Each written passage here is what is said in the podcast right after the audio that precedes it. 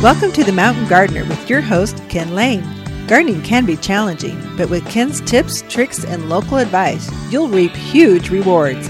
Now, welcome your host, Ken Lane.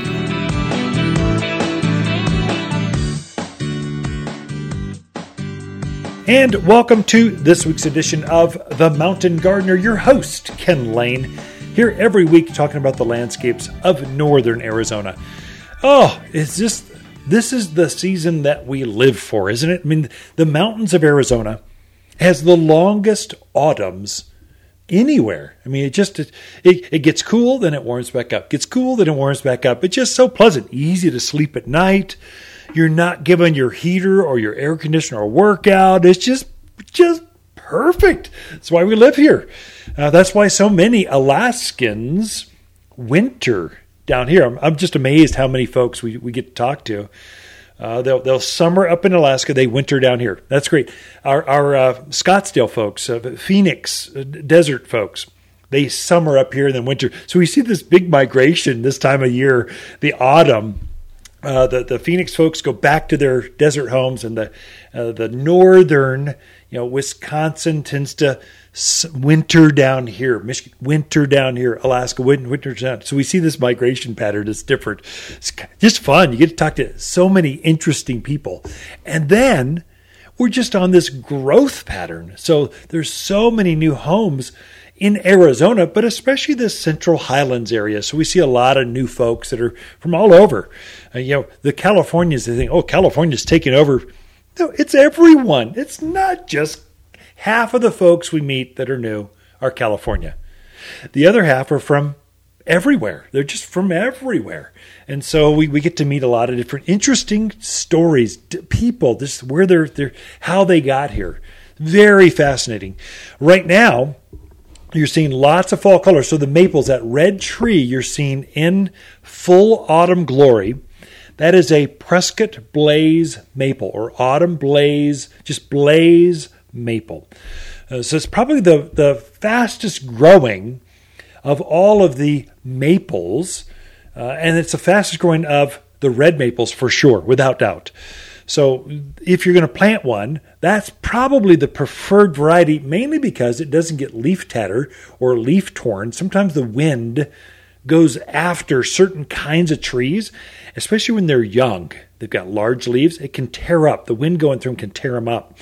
And so the, the blaze maple doesn't seem to do that. And you get very fast growth. A, a, a Prescott blaze will, oh, it grows easily 24 to even 36 inches in a year. I mean, we're talking one year, boom, just like that. Fills in. You can get some very large specimens. So we've got up to three inch caliber. These are, you could barely put your hand around the trunk. I mean, these are big, instantaneous trees too. Smaller ones are just under 100 bucks or something like that. So for a five gallon kind of thing, but they fill in fast.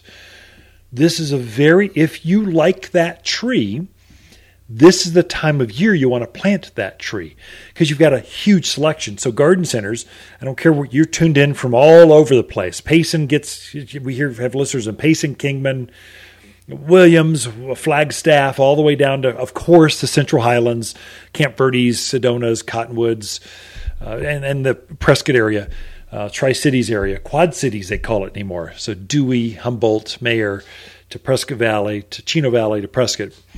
They grow in any of these communities. That maple loves this area.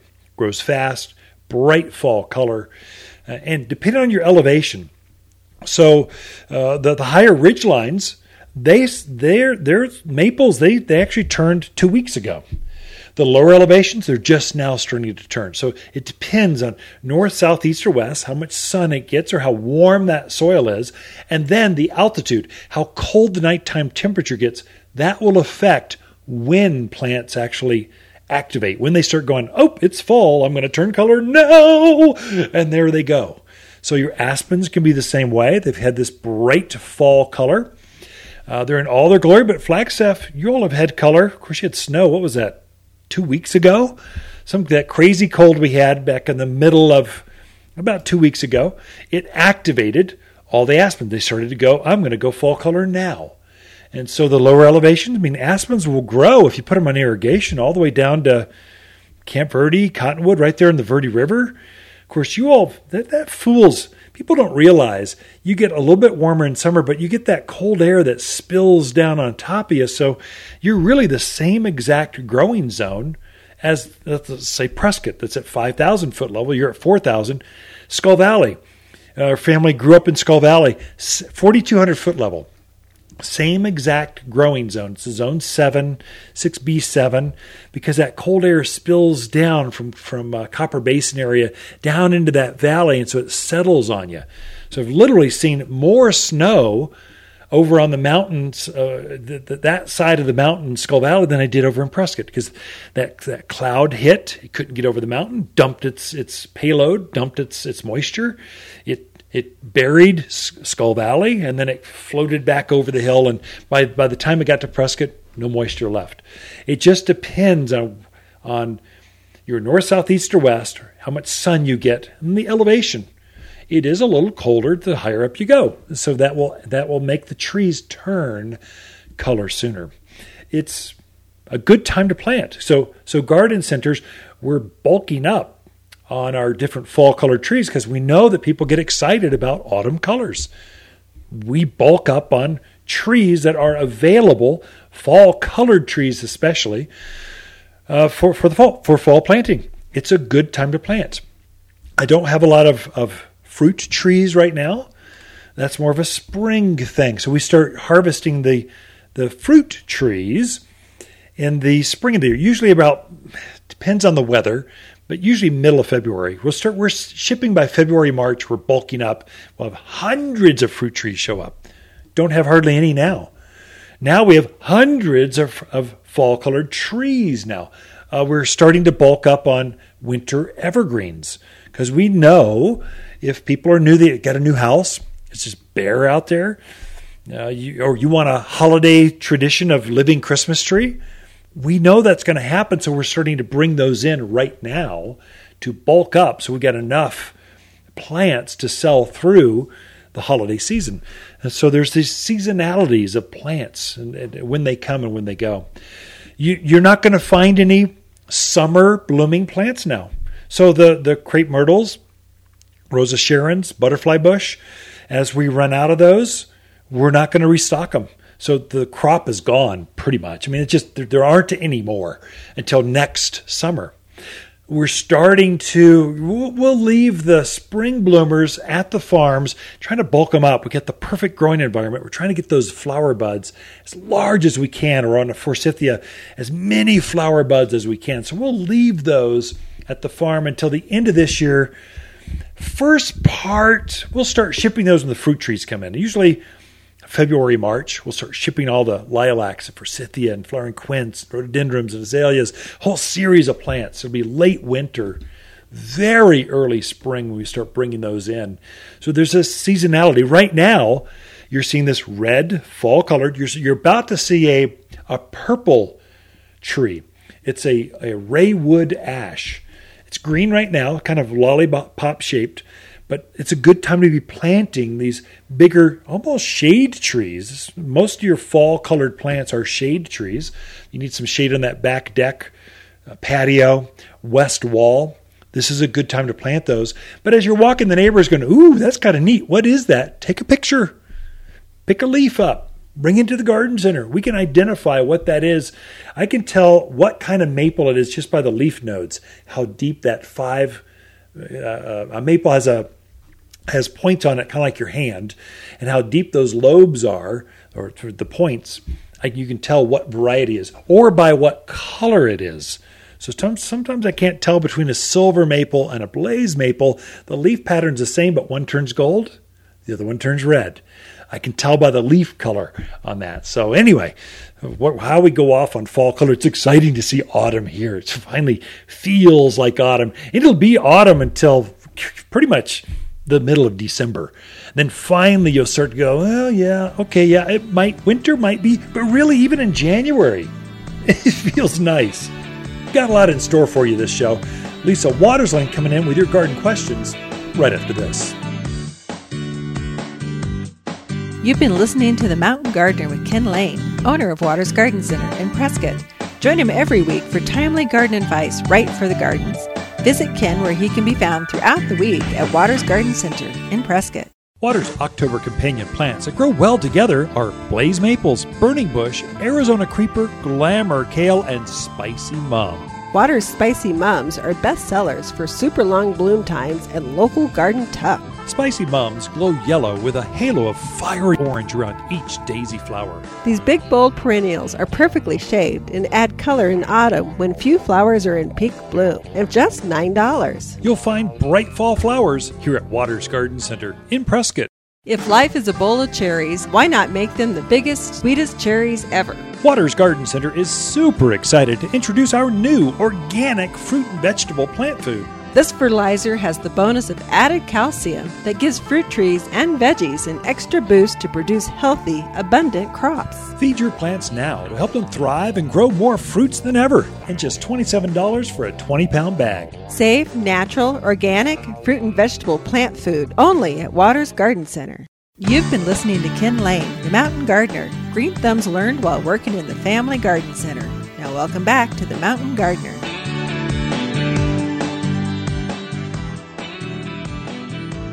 Hey, and Ken and Lisa Lane here, the Mountain Gardeners. So we just share a, a garden center, family business. So your father mm-hmm. started a garden center, the very first one in Prescott, Arizona. So Harold Waters. And so Ken and Lisa Lane, or Ken and Lisa Waters Lane, are the second generation owners mm-hmm. that have come in. We've been doing this for 30 years now. So you just had your 29th anniversary. Congratulations last week. Yeah. Working the same job 29 years. Not many people do that. True. True. I feel like it's been longer than 20. Not not bad, but I guess growing up in it, you feel like this is like all you've ever really known. It seems like just yesterday to me. So you raise the kids. I still have memories of getting remember coffee cans like old school metal coffee can, giving those to, to, the to the boys and saying, "Boys, go get us some worms. We want to take them home. We'll go fishing. We'll feed them to the to the fish, or whatever." Um, that's just yesterday. So the the way things change, mm-hmm. they're all grown up now. They're they've got families of their own. But in my head, it's been has been 29 years. It can't be. You know, it's funny. Kinsey, our, our daughter Kinsey, asked me the other day.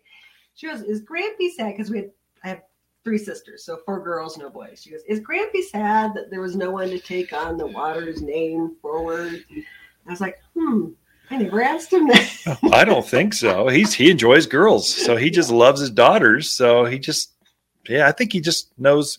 God blessed him with with girls, and he enjoyed that. And so we've been blessed with girls, three of them, and one boy, and we just enjoy them. So I think it's kind of just enjoy what what you're given, oh, yeah. and don't don't uh, underappreciate him. Just appreciate. No, no, no. She was just curious whether yeah. you know. She, she should ask him. She should ask him. So yeah. that'd be interesting. Be. Anyway, we're we're digressing. Audience is kind of like bugging out right now. Like, who cares? what about the garden tips? What's going on?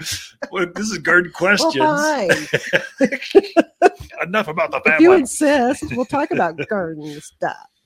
Well, Janine has a question. She wants to put in some pampas grass. She thinks it's very pretty, and it is, but she wants to know is it invasive? If she puts in one, is she going to have six in the yard next year? How yeah. So, yeah, is it invasive? It is not defined by the Arizona Department of Agriculture as an invasive species. We don't sell those here at the garden center, and we do offer pampas, uh, pampas grass. Now, Will it spread through the yard? Usually not. They're able to you're able to contain those. Mm-hmm. In fact, actually, most people hang on to their pampas grass too long. so it tends to get it tends to it's a bunching grass. It tends mm-hmm. to get oh, about three, maybe four feet across, and then it starts mm-hmm. to die out in the middle. So really a pampas grass should be replaced every 10 years or so, seven, 10, somewhere in there. Mm-hmm. And then a new one should be put in if you want to keep that going. Otherwise, it t- tends to get mangy looking, mm-hmm. looks scraggly. Mm-hmm. Uh, it can reseed every once in a while in the yard, but that's pretty rare. Usually, it just spread, it just clumps further and further out, like a bamboo, mm-hmm. only not as aggressive, not as invasive as bamboo. Bamboo's pretty bad. So, uh, but but I would say no. You should, if you enjoy pampas grass, have one. enjoy it. Just realize it's not once and done. Mhm. It's once and done for 10 years, and then you're probably going to replace it.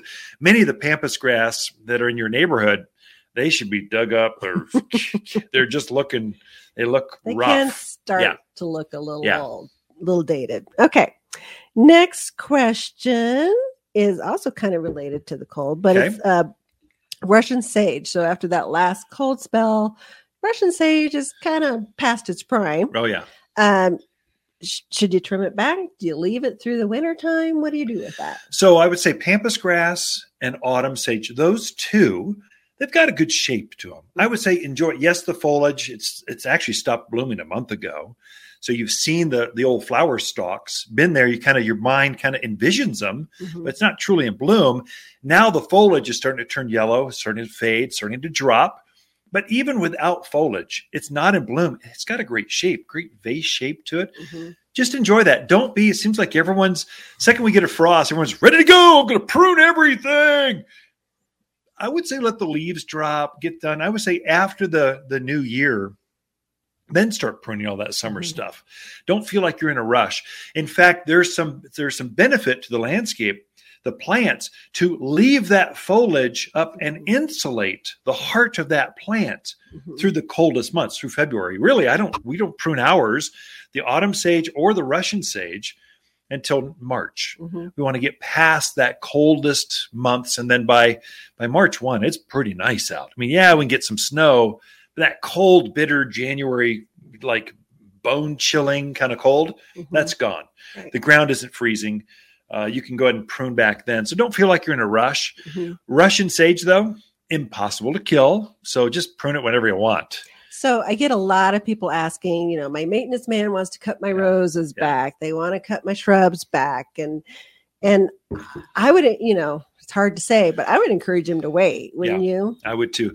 Uh, ideally, if it, if we're our yard, this is what we're Ken and Lisa Lane. We're just friends of yours. We're neighbors. We're talking over the back fence, and here's what we do. We don't have a maintenance company. We do it ourselves. Mhm. Uh, we just We a little bit. We we is a maintenance company. Uh, we do it ourselves a little bit over the years, but Mhm. really, spring blooming plants. Do not Mm. prune those until they're done blooming. Forsythia, uh, for lilacs, uh, uh, quince, Mhm. r- rhododendrons, azaleas, all those things that bloom in the spring, camellias. Don't prune those until after they're done blooming. Mhm. Uh, you're you're pruning those back in you know April and May when they're done blooming. If you prune them now, you're cutting off the flowers Mhm. that you will enjoy next spring. The summer blooming things, Russian sage, uh, uh, uh, hibiscus, uh, rose of Sharons, crepe myrtles, smoke bush, all those things that bloom in the summer. Mhm.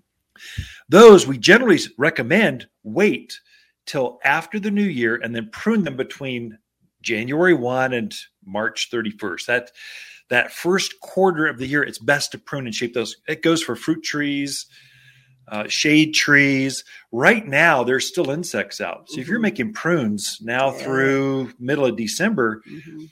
insects can get into that cut and they can start they, they spread disease there's some, some things that can happen you're better off letting that sap letting that tree actually slow down go into stasis just kind of go into slow motion then by then the, the bugs are killed off and so you can start making cuts you don't have to have fancy pruning paint when you do that whereas you would if you're pruning it now Yeah. that black uh, uh, paint Tar. that you yeah tar kind of looking stuff Mhm. so there's an advantage to waiting. Um, you, you can only go do better if you wait. You can only make a mistake if you go now. Good that- advice. That's kind of there's a whole class on that. But there's there's the 90 seconds in a nutshell. Come see us for more. Definitely. Angie would like to know what's the difference, or is one better than the other, of putting shredded bark down or mulch down? Gotcha. So that was that was a couple of weeks ago. Someone was asking that. Ah. Put something down, compost, something, and uh, really, especially uh, um, over let's say new plantings or roses or flower beds. What happens now through the end of the year? You'll get these nice warm days, Mhm. cold nights. It'll freeze. Yeah. So you get this freeze and thaw, freeze and thaw, and so the the ground will actually crack. It'll actually you see it expand. Mhm. It gets fluffy. It heaves. Is Mhm. what what the the industry term is. So you don't want your soil to heave because it also heaves the roots. It breaks the roots up. So by putting a two to three inch layer of some sort of organic material, compost, mulch, shredded bark, bark chips, whatever, it helps with that heaving. The benefit of shredded bark is it, it's it's cedar, so it tends to repel insects, so they won't tend to hibernate underground underneath those wood chips, whereas they might with compost or mulch or composted mulch kind of stuff. So that's the real benefit. It's light and airy, so you don't tend to if we get a real heavy snow, it doesn't stay wetter. Uh, the moisture doesn't doesn't suffocate the the, the the crown. So there's some benefits to that, and it's, it doesn't date your place. Your wood chips are so 1980s, so you just they don't blow away, but they look kind of old school. Yeah, the, the shredded bark compost better, easier. Uh, personal preference, I don't know, but it's good to insulate that soil around the roots where the ground can heave. It's it's healthy for the plants. Okay. There you go. Went round and round in circles and said nothing. Ken Elisa Lane, the Mountain Gardeners. Be right back after this. You're listening to Ken Lane, aka the Mountain Gardener. Ken can be found throughout the week in Prescott at Waters Garden Center. Listen each week as he answers timely garden questions unique to mountain gardens. I used to be cocky and actually dared to beat the big boxes at their own game. Since the beginning, we were known for the very best plants in town. But with youthful ambition, we added a line of inferior plants, contractor grade, that matched the box stores and beat their prices. We failed miserably. The plants were side by side. Waters hand picked quality at the higher price, and the inferior plants at the lower price with astounding results. The inferior plants, not bad quality, just not full and nice, were still there a month later. The hand picked quality plants, they had been restocked twice, and the bench was empty again. The youthful cockiness, it's tempered, and with age comes wisdom and knowing who you really are. Waters Garden Center doesn't compete with the marts and the boxes. We simply grow the very best plants our family is famous for. We will never offer inferior plants. Cross my heart. Pinky swear. Waters Garden Center, 1815 Iron Springs Road, here in Prescott. You've been listening to The Mountain Gardener with local expert Ken Lane. Join the conversation every week as he answers timely garden questions. Email Ken a question directly from your phone to his desktop through the web at watersgardencenter.com. That's Waters with two T's, gardencenter.com. Now, welcome back your host, Ken Lane.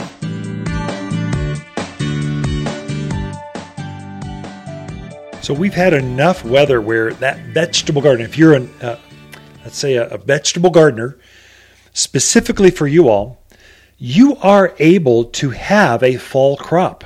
So when those eggplants and cucumbers and tomatoes and squash get vaporized by the cold, and it's pretty much they're over, you just pull them, start composting those things. They're not going to produce any more tomatoes or peppers. Pull them out, free up some space, freshen up that bed with a, with a bag or two of potting soil, or maybe it's a raised bed or a container. Pull those things out, put some fresh soil in there, and you could plant spinach, kale, broccoli, cauliflower, lettuce. Oh, fresh lettuce for Thanksgiving. It's so good. Oh my gosh. Uh, there, there's a whole series of, of autumn plants that love this cool night. So you can actually harvest in the mountains of Arizona, you can harvest out of your gardens directly probably 10 months out of the year. Even in January, if you've got kale and spinach, they, they like the cold. They're, they're still producing, still growing. Uh, parsley, I seem to always have parsley coming off out of the gardens. Uh, fresh herbs like uh, um, lavender and rosemary and parsley, uh, oregano, uh, thyme. These are things that are very robust. Uh, they don't mind this cold. They're very, very four season, drought hardy, easy to grow kind of plants. But don't think that just because your summer, your tropical plants have taken in the chin and the cold to kind of vaporized them. If you see some open space, you want to try a few things. If you're new to gardening, you might get just a six pack and try it. See how it does. Experiment, play with it. Gardening is learned by making mistakes, by just seeing where the limits are, by talking to folks. That's why gardening is so social, just listening in. That's why you're, and let's face it, it's the end of October and you're tuned into a garden show. That says something. You, as a listener, that says something about you. You are either easily entertained or you are just like you're you're you're hooked. Gardening's interesting. I just want to know how to do this better. And this is a very social thing. You don't learn welding that way. You don't learn. I guess birding is learned that way. What else? Boating. Mainly boating's done in the summer. That's it. What else? What other hobbies are there? Whittling. I don't know. I, gardening is very social, and it's 12 months out of the year. You can go inside, outside, upside down almost. I did actually sell one year upside down tomatoes. I don't, this is kind of a fad back in the day where you'd plant a tomato. You had a special container. You put the tomato plant in the greenhouse at the bottom, and the plant grew down and then up and then out and kind of flowed up. It was great to keep them out of javelina areas, but quite honestly, it was a fad. It faded. It's no longer there. It, it's far easier just to take a, a container, a regular traditional, plant it in the top and have it flow out and over rather than out of the bottom, out the bottom, and then out the. Anyway, it's weird how gardening gets chia pets. I'm glad that that one is gone, although it seems like every holiday you see chia pets back. Right now, it's air plants. Air plants are the big thing uh, air plants, indoor, funky. These are are plants that don't have roots. They just sit there and they're green, they're funky. They grow up in, naturally up in the tree canopies, and they take in moisture through the humidity. And so, what you do with an air plant is you put them in terrariums. You put them on. You can have all kinds of artistic things you can do with them. There's lots of colors, lots of shapes, lots of forms. We probably have, I don't know, a dozen variety, a hundred different types of air plants, different shapes and sizes. It's amazing. But what you do is once a week, you just soak them in the sink and they absorb water. You put them back, you hang them up back on the wall or put them back in the terrarium or you, you, you put them back in the bowl. They're great office, you know, easy care kind of plants. That's the latest trend. That one and succulents are all the rage. So so not cacti. Cacti they're always kind of southwesterny. That's that's fun but they never seem to trend. They just have this consistent, always selling kind of cacti. But the succulents, these are anywhere from aloe vera, kind of a succulent, to jade plants, and then everything in between. There's lots of varieties of aloe veras actually, but they're basically cacti without the thorns. So lot, that's the trendy thing. It's got a you see it at the front of, of, of, designer magazines and stuff. So that one trends. They're easy care. Generally, they need brighter light. That's the negative. But most homes have big windows. You can grow succulents in, in let's say Arizona room or bright living room or or bright office it would work really well. The main thing I like them, we'll put them in our like our bathrooms dark as can be. It's dank. Bathrooms are not the brightest room in the house, but a, a succulent looks fabulous, easy care, and it will stay in that dark room for six, seven months and still look the same. It doesn't grow, it just looks the same. You got to bring it out to the daylight every once in a while. Whereas a fern, ferns love inside the house. They grow like crazy there. They're fine. They're all, but they're, they're, these trends they come, they ebb and they flow, and they come and they go. Uh, but that's gardening. We learn it, we try it, we we seem to find something that's, that's hot, and we it goes viral, and people start all all of us start gardening the same way because we like to talk about it, share it on on Facebook and social medias. So anyway, I don't know where I went off on that one, but got some great garden tips coming in with Lisa right after this. The Mountain Gardener, your source for timely garden advice right for higher elevations, guaranteed to make a difference in your yard this season.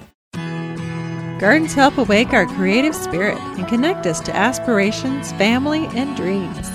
Dreams of a better life, a better home, and better health. Sometimes the best way we connect with ourselves is to temporarily disconnect from our electronics. Gardens become a quiet refuge plant a new flower bed, pick some fresh herbs from the garden, and they lend themselves to waves of beautiful color that naturally evolve through our four seasons. A beautiful garden speaks to its gardener with a power that eludes the electronic equivalent.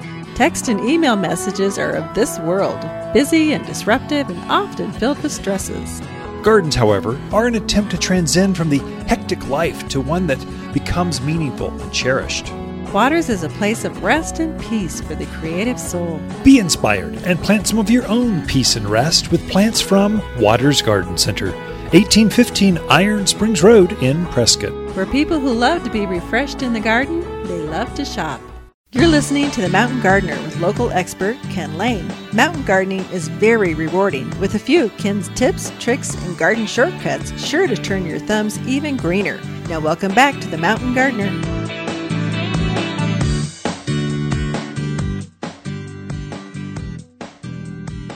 Ken and Lisa Lane and the Mountain Gardeners host every week this fabulous, informative, Educational. uh, educational shows. Yeah, we also tap dance on the side. Mm. Have you ever tap danced? no. Uh, we had some tap dancing stuff when I was a kid, some shoes, but we never took classes. But it's kind of fun. You to, would probably be good at it. it's kind of fun. I would go all all Irish tap dancing kind of stuff on folks. Be fun. Anyway, I don't know what Yeah. brought that up. I'm not coordinating that. It would be ugly. okay, so um, enough. We just digress into weird places sometimes. We've we've known each other. Way, I think way too long. Um, That is you, probably Do true. you try to finish my sentences every once in a while? You knew I was going Um, to say that, didn't you? I just tune you out. I get yelled. I don't try to finish them. I just go, Okay, I'm let's go garden advice. This show, this segment's all about just get a different perspective. What Mhm. are you seeing in the gardens? So, gardens are meant to be experienced from 360. Actually, with all five senses, it's it's a true, true Five art senses. form. Six senses almost. You can almost feel the gardens. wow. Okay. Anyway, it's good to get a different perspective from a different gardener. That's why you come in and do it every every week for us. Mhm. That is true. So we're we're moving into those months where it's getting cooler and and maybe we'll be starting to get some more snow and some more rain and, it, and people especially with new homes or they just have a mud bog in their Yeah. backyard Yeah. and maybe you've got dogs or kids and they're dragging that stuff in. Um, so I wanted to talk about evergreen ground covers. Oh, perfect. Yeah. Yeah. So we all have those kind of spots in the yard that need a little something. Um, and it's thing about ground covers, most of them are super easy to grow. Yeah, they are. They don't get aggressive. They're not Right. too tall. They're not going to take over the whole yard. They stay low, easy to keep trained. Right. Yeah, that's a good idea. hmm So the first one I brought in is probably a little more unusual for here. Ugh, I'll let you carry. It's heavy. So this is Mediterranean carpet. So it looks very fragile, very delicate. Uh, it is actually an evergreen ground cover. So Yeah. it's not gonna. It blooms right now. It's been blooming forever with these little purple flowers. They're actually very fragrant if you smell them. Um, and it's evergreen. It's not going to be blooming come January, Right. but you'll still have all the foliage there. Blue green foliage is pretty, Mhm. maybe four inches off the ground, something like that. Mm-hmm. Spreads to about 24 inches. we'll Yeah, call three it, feet maybe at the most. Yeah. It's um it's going to want a spot in the yard that is nice and warm and hot. This is not one to put on your north side that's going to sit under snow in the winter. It really likes it hot. The other thing is it's very drought hardy. Yeah. So if it's sitting in a spot where it's just wet all through winter, it's going to be very unhappy. So perfect to put in those warm, hot spots up against retaining walls. It'd be pretty hanging over a retaining wall. Yeah, it's, it's a Be good idea. absolutely gorgeous. So it's just one that kind of new in the market for us, um, but does very well here. So Teucrium is the botanical name, or Mhm. Mediterranean carpet. We found this one over in Albuquerque, of all Mhm. places. High altitude, again, similar climate to us, and it has just performed so well. Pretty specialized. It's hard to find. You're only going to find this at Waters Garden Center, truly, but a great perennial evergreen for you know to soften those edges. I don't know if I'd walk on it a lot, No, uh, but great for softening up the edges. And you want something that just looks good year round. Mhm. It's a great one. yeah, definitely. So I wanted to show people that one. It does smell good. It does. You wouldn't think so. So then we kind of get into the more traditional ground covers. So, and I, I think the easiest ones to grow that perform reliably well are your junipers. So this one's the garden, Japanese garden juniper. This is probably one of my favorite. I, I like that it it does have a very oriental flair to it, uh, kind of a little bit taller in the center, and then these little spidery legs come off. It just creates a really cool ground cover. Uh, gets six inches foot high. Yeah, that's about as tall as it's going to get. It's about four, five or six inches right now. Right. Then you Spreads see the long tendrils starting to already starting to flow out Right. and spread, even even in the container. Mhm. How much is this little guy? Oh, Eighteen right. bucks. So for a nice, I don't know, foot and a half, two foot kind of spreading kind of Oh, plant. it spreads wider than that. yeah, I, I it right gets- now. Oh, oh, oh, So, oh. Yeah, because I think it gets five, six feet. yeah, easily. really when it spreads. Um, thing with the junipers, and that goes whether it's Calgary carpet, uh, the garden juniper, blue icy blue juniper. I mean, really are over the life their lifetime not going to be very maintenance investive. You're not going to have to spend a lot of water on them. Yeah. Um, and the other thing is they're very insect resistant. Yeah, So you're not having to worry about aphids. You're not having to worry about tip borers, all Tip kinds of crazy stuff. Grubs don't don't like them. Yeah, Right. I mean junipers grow wild here, Mhm, so you know they're going to adapt really easily mhm. to your backyard. And once they get up to size and they start to shade their own root structure, uh, they're very low water, low care. In fact, if you kill this, it'll be from overwatering. It's in a heavy Usually. clay soil that just doesn't perk. It's Mhm. soggy all the time. It's not going to like that. This likes dry, crusty, hot soil. Right. That's where it likes to grow. I know. so the um, the icy blue, the one I mentioned earlier, it definitely has more of a blue tone to it. It gets about an inch high. It really hugs the ground. Yeah. But you get a good six to eight foot spread on that. with The- with time. yeah, yeah. I mean, it's not going to be next week, but Yeah. it will get there. The Calgary carpet, which is probably another one of my favorite ones. I love just how lush green it looks out in the yards. Great for hillsides, great for retaining walls.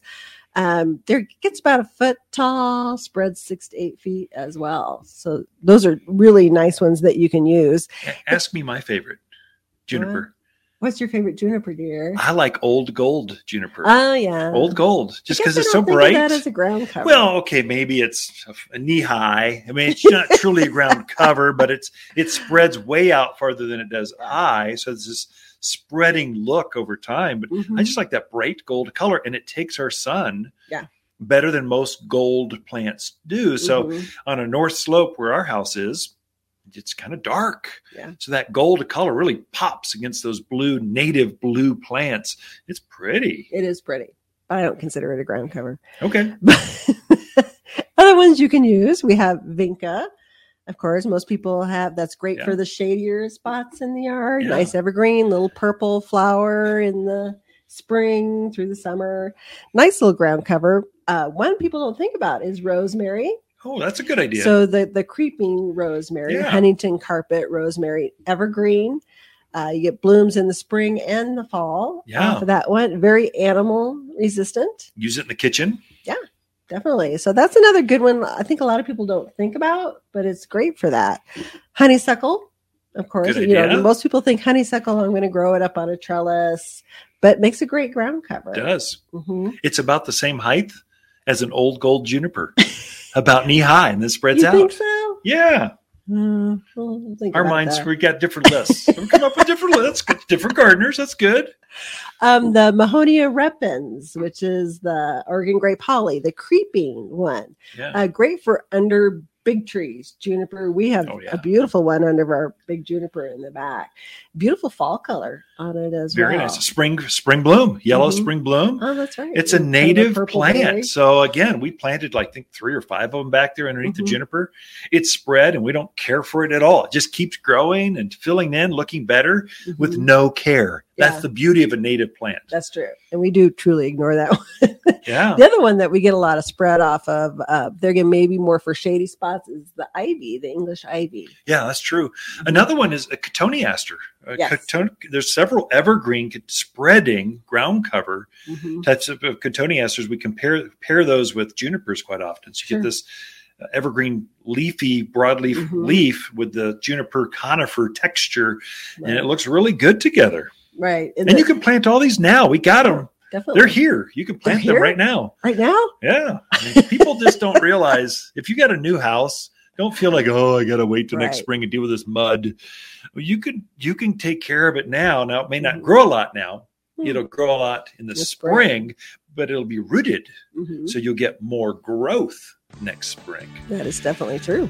Well, the evergreen ground covers you can plant now in the mountains of Arizona. Ken and Lisa Lane, the Mountain Gardeners. Be right back after these important messages.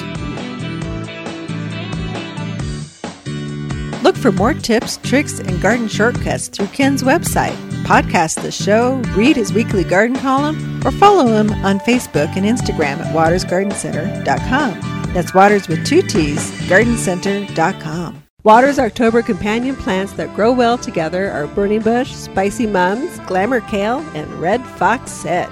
Fox sedge has striking clumps of red foliage that fades to phlox, giving off a warm glow. An attractive foliage effect in container gardens, perennial beds, and fountain accents. A good choice in poor draining pockets along dry stream beds and beside large landscape boulders. You'll find foxy red grasses just $17 here at Water's Garden Center. Google, give me directions to Waters Garden Center. Water's October companion plants that grow well together are burning bush, Arizona creeper, spicy mums, glamour kale, and Prescott blaze maple.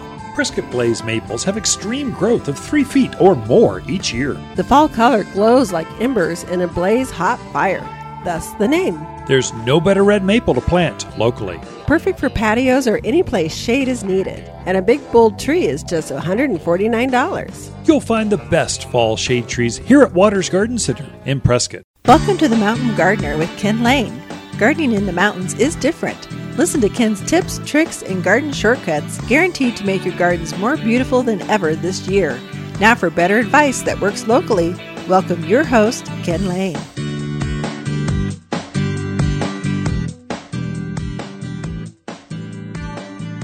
So there's a couple things you really want to be careful of if you're gardening in the mountains of Arizona. This is this is a mistake I've seen many customers make, new gardeners to the area. Uh, this is a four season climate, and the state of Arizona has got probably every zone. In fact, sometimes during the winter, we can have the coldest temperature and the hottest temperature in the country in the same day. That can that's Arizona because the elevation change going from deserts all the way up to very high ridge lines. You get these big uh, zone differences. So different plants grow in different zones, and so your high uh, pine tree areas, the the alpines, those are the very coldest, and so those plants won't grow down in the desert, and the desert plants won't grow up in the alpine. So you want to make sure. The mistake I see people make is the garden centers. So let's say your mountains, let's say you're going to Warner's up in Flagstaff, and their plant mix has changed a little bit, but you want a southwestern mix. I got a new house, I'm on the golf course, and I want agaves. They don't have any right now. Well, fine.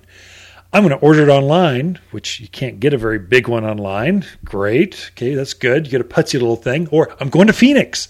I see that happen more often. They go down and bring up those plants from the desert up here to the mountains and they don't they freeze. They freeze to death. They just won't grow up here.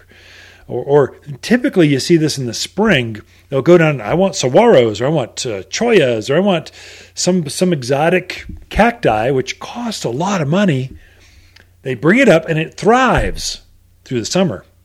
Then comes by December, they turn into this black mush and they fall over and they just spent, you know, three grand for cacti out in their yard and they all died because they weren't meant to be planted up to thrive through the winter up here. They're not, they're tropical plants. So be careful of what you're planting. Another one I find often that a mistake uh, uh, gardeners will make is on fruit trees or, or fruiting uh, berries, grapes, uh, trees, that kind of stuff, uh, figs. They're going down and they're they're buying a desert variety, or the box stores. That manager will buy you know twenty of this variety of of pear, of plum, fig, whatever. And send it to all my stores. Well, they're not thinking, oh my my mountain stores are different than my Tucson Phoenix stores, which are different from my Yuma stores, which are different from my Bullhead City store they're, not all those trees. An apple will grow probably in anywhere in the state, but it won't fruit. What happens is a lot of these trees have chilling hours. They need certain number of hours of cold.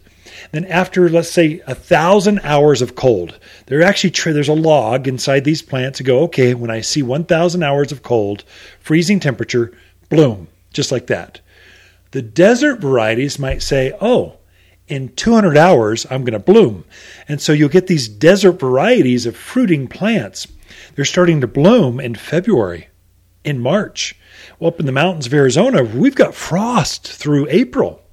So the odds, you'll have this great looking tree, fruit tree, but it never produces fruit. That's why.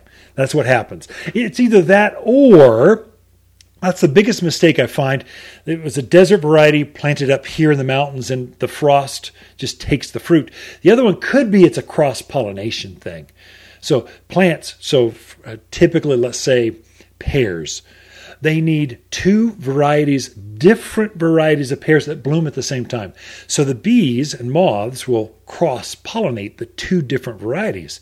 You can't have two Anjou pears and they pollinate each other. You need an Anjou and a Bosc, an Anjou and a, and a Bartlett. You need two different varieties. Same with cherries. You need a Bing and a black Tartarian. You need a Utah Giant and a Stella, and they cross pollinate each other. Apples are the same way. Some varieties are self fruitful. You know, t- typically, your peaches, apricots, nectarines, they're all self fruitful. They have the male and female flowers in the same plant. They, the bees will pollinate that one tree back and forth, and they'll produce fruit on themselves. A lot of fruit trees need a buddy, they need a friend to cross pollinate. It could be that's the reason that you're not getting fruit. The biggest mistake I find is mainly they just have a desert variety because we've got this influence in the state from all over, they're they're buying uh, a desert variety and trying to plant it up here, and it never fruits. Again, the, these are just things I've seen over there. The other one I see the opposite happens too. So it's not just the desert. So so many folks will try to take some of these perennials. The desert folks want these beautiful wildflowers. I'm going, well, you can't have them. They don't. They need. They need the cold to rest in order to have that great blossom. So peonies, everyone comes up, they want peonies. They only grow up in the mountains. They like growing up here. They need to go dormant. They need to rest under the ground through winter, and then they come back with that fabulous, fragrant flower. Peonies grow in the mountains of Arizona. They don't grow down in, in the in the deserts. And so it goes both ways.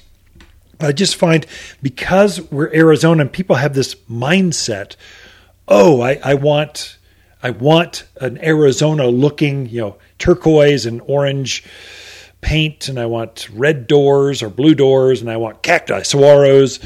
They're thinking this is Phoenix. This is not Phoenix. This is this is pine forests, juniper forests, manzanita forests. You want plants that grow in that type of environment. Uh, also, too, realize when you're when you're designing your landscape, you really want all four seasons represented in that landscape. So you want some spring blooming plants like like forsythias and flowering quince and flowering jasmines and all these things that, that announce spring. You need flowers that do that. So your autumn sages or, or salvia greggii, they they're one of the first ones to bloom. Agaras, and then you want your summer plants. These are things that just bloom when it's hot out. Smoke bush, there's lots of natives that do this. Uh, uh, desert willows, uh, your crepe myrtles, rose of Sharons, a whole series of plants. Russian sage, they look great in the heat. They don't look good in the winter. They're just kind of twiggy, but they're fabulous in the summer. Then you want your fall color. That's where we're at right now. That's that will finally end with your ornamental pears. That's kind of the last one, the last shade tree to turn red in the fall of the year, usually around Thanksgiving. Right now it's a nice glossy green leaf, but everything else is turning. It kind of has this, these waves of, of fall color. You want a quarter of all your landscape to be in, in fall color. Then you want 20% or so to have winter evergreens. You need something that stays green in the winter. Otherwise, you just look sterile and it looks looks off. You don't have all the seasons covered. So 20% spring bloomers, 20% summer bloomers, 20% fall color, 20% evergreens, and that last 20% is whatever tickles your fancy as a gardener. If you love spring flowers, put the other 20%, have lots of spring flowers. If this is your summer home, put mainly summer loving flowers. Why, why would you think spring? You're, you got a Phoenix home, you stay down there during the spring. Come up, have summer fall plants. Skew it towards the time that you're there enjoying that gardens. So that's when I'm designing. I, I ask, well, is this your summer home, winter home, permanent home? Where, where you at?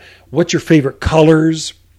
Oh, you like red, we like orange, you like whatever, I'll try to skew more of that color in. Or if you're, I get some folks, I only like evergreens, only plug in evergreens. Okay, we'll do that. I'll try to put some spring blooming evergreens and some summer blooming evergreens. There's some that do that. So Raphiolepis and and privets and uh, Elaeagnus and there's different things. Some evergreens actually do bloom. Well, that's just kind of guiding you through that process, mainly making sure you don't go, oh, the garden centers don't have peonies right now. I'm going to go to Phoenix and buy that stuff and bring it up here and I'm going to plant it. You can plant now. But just make sure it's stuff that grows up here and can take this the cool nights and the, and the, warm days can take frost and freeze and some snows every once in a while that can take those 50, 50 degree swings between day and nighttime you need plants that can adapt to that plants that like alkaline water that takes our, our bright, intense sun in June and July. It's, it's pretty intense. You need plants that can adapt to that. And there's a whole series of them. Right now, you're finding garden centers skewing towards fall color, lots of mums, lots of houseplants coming online, lots of evergreens, because that's the season that's before us. We're trying to lead the season. Got more in store. Don't go anywhere. Be right back after this. You're listening to local garden expert Ken Lane, the owner of Waters Garden Center. He can be found throughout the week at Waters Garden Center, located in Prescott at 1815 Iron Springs Road. Thanks for tuning in to The Mountain Gardener. I grew up in the family business with my three sisters, and I've raised four of my own kids in the same garden center. Waters isn't just another business in town, this is part of our home, an extension of who we are. My family spends more time here than we do at home. It's basically an extension of our living room. We just have more friends over than most. My name is Lisa Waters Lane, and you'll feel welcomed, peaceful, and at home here at Waters Garden Center, 1815 Iron Springs Road, here in Prescott. Hi, Lisa with the plants of the week and our instant Raywood ash. Raywoods are known for their handsome fall foliage that turns colors of red to royal purple. Just stunning. The leaves have a fine texture which add a softness to harsh rock yard. At $120, these instant trees are magnificent. 12 feet tall with a 6 foot spread. You won't have to wait for this tree to grow up. Waters Garden Center, 1815 Iron Springs Road in Prescott, where people who love instant trees, they love to shop. You've tuned in to The Mountain Gardener with local garden expert Ken Lane. Join him each week as he answers timely garden questions that are sure to make a difference in your gardens. Now, welcome your host, Ken Lane.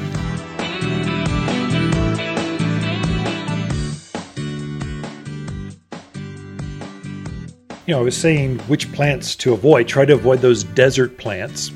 Stick with your mountain hardy kind of plants. That's what you're seeing at garden centers right now. We've got a whole garden center filled with plants that can be planted right now will thrive. Take the cold take the snow take the winter take take all that we have and thrive and do well. You can plant them now. They'll, you'll get better growth next spring. But i really should share with you how to plant. So what you'll find is our soil is very hard up here. Mountain soils, really what happens is these monsoon patterns, the rain comes, it's such a torrent that it picks up a lot of our, our, our organics and shoots it down these washes and it goes downhill. So down at the end of the mountains, you see this rich farmland. But up here, we have all that's left is everything's been washed away. We've got rocks and clay and caliche, and it's not that good. And so what little soil we have is just millimeters thick, maybe an inch, maybe two. It's not very thick. And so when you start to dig, you'll run into all kinds of nasty stuff from heavy clays where it comes up in chunks to boulders to caliche layers is this layer of calcium that forms in the soil. It's kind of a gray, chalky color. Literally, it's as hard as cement. It doesn't breathe. Plants don't like it. And so you'll need to encourage or reintroduce some organics into that soil when you're planting. So when you're planting, let's say a new brand new spruce tree, or I want I want a privacy screen of, of Arizona cypress. A beautiful tree gets up 25 feet tall, 12 feet wide, thick as thick, you just can't see through it. Your neighbor is going to disappear. Arizona cypress. When you plant that, let's say the root ball is about 18 inches deep. The planting hole is only going to be as deep as your bucket. Does not need to be any deeper. Plants don't go down, they go out. They search sideways because that's where the food and the water is. Plants know there's nothing but rocks and crummy clay down there. I'm going to be right up here at the surface. And if you know that's how plants are going to root out, just dig a hole that encourages that. So you're going as deep as the bucket, three times as wide and kind of round and saucer shaped. Think cereal bowl. That's that's your hole size. That's going to encourage new roots. And so that that soil that you've dug out of that hole, you want to filter that out, get all the anything bigger than a golf ball. Pull that stuff out of there. The the old roots, the debris, the old weeds, all that stuff that's bad. You're just left with soil that's smaller than a golf ball. Then you're going to reintroduce, add some organic compost. So I, I, say 25% mulch, premium mulch to your native soil. If you hit a big rock, maybe it's 50 50, but really one scoop of mulch every three scoops of native soil. You're going to blend that all together, and that's the mixture you're going to use to backfill around that new root ball, that tree, or that shrub, or that vine. Pack it down, and then water it in real good what I'll do is I'll take a, because there's no real nutrients in your soil, I'll take a handful of all purpose plant food and I'll sprinkle that on top when it's all planted in.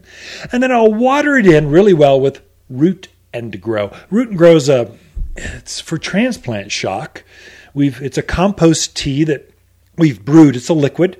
You mix three tablespoons in a gallon of water. And what I tell folks is when they're planting this time of year, what, give your new plant let's say a couple gallons, one good big watering can full of root and grow diluted uh, per month, one per month. Just give it a dose, one per month, until you see it wake up next spring, next March sometime. And then you can back it off the root and grow. And that's when your fertilizer is going to take into, going to really take off. The plants will root actually through the end of the year. Take a little break for about January, first part of February. Then it'll start to root out and start growing again next March, April, May, June, next spring, it takes off. But that, that's really how you plant. Same depth, three times as wide. Add some mulch, add some food, add some root and grow. You need three things mulch, food, root and grow, and your plant, of course. And then plant it. And then water it a couple times a month through winter, a deep soak. And you'll have a plant that just thrives, takes off next spring when, when everything else wakes up. And that's how you plant in the mountains of Arizona. Ken and Lisa Lane, the Mountain Gardeners. We love talking to fans of the show and we camp out here at Waters Garden Center throughout the week. Some stores are meant to dash into, hunt down your purchase, and leave promptly. It's part of our 24 7 cyber world where it's difficult to decompress, slow down, and enjoy the environment. We miss the tactile experiences, fragrance, and enjoyment that come from slowing down and admiring the majesty of something as simple as a butterfly. Waters has elevated lingering to an art form with experiential pauses built into the very DNA of the garden center.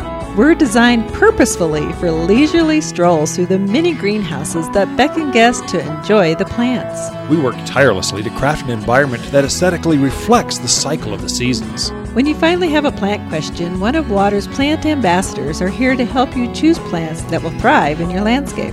Decompress and learn how to linger in the garden once again here at Waters Garden Center, 1815 Iron Springs Road in Prescott.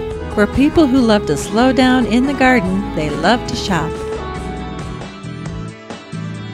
If you want a more fruitful garden, increase success in your landscape that just feels better, then tune in every week to The Mountain Gardener. Years of tips, tricks, and garden shortcuts are guaranteed to make your gardens nicer than ever. Listen to this podcast or read Ken's weekly garden column by visiting watersgardencenter.com. That's Waters with two T's, gardencenter.com. Thanks for tuning in.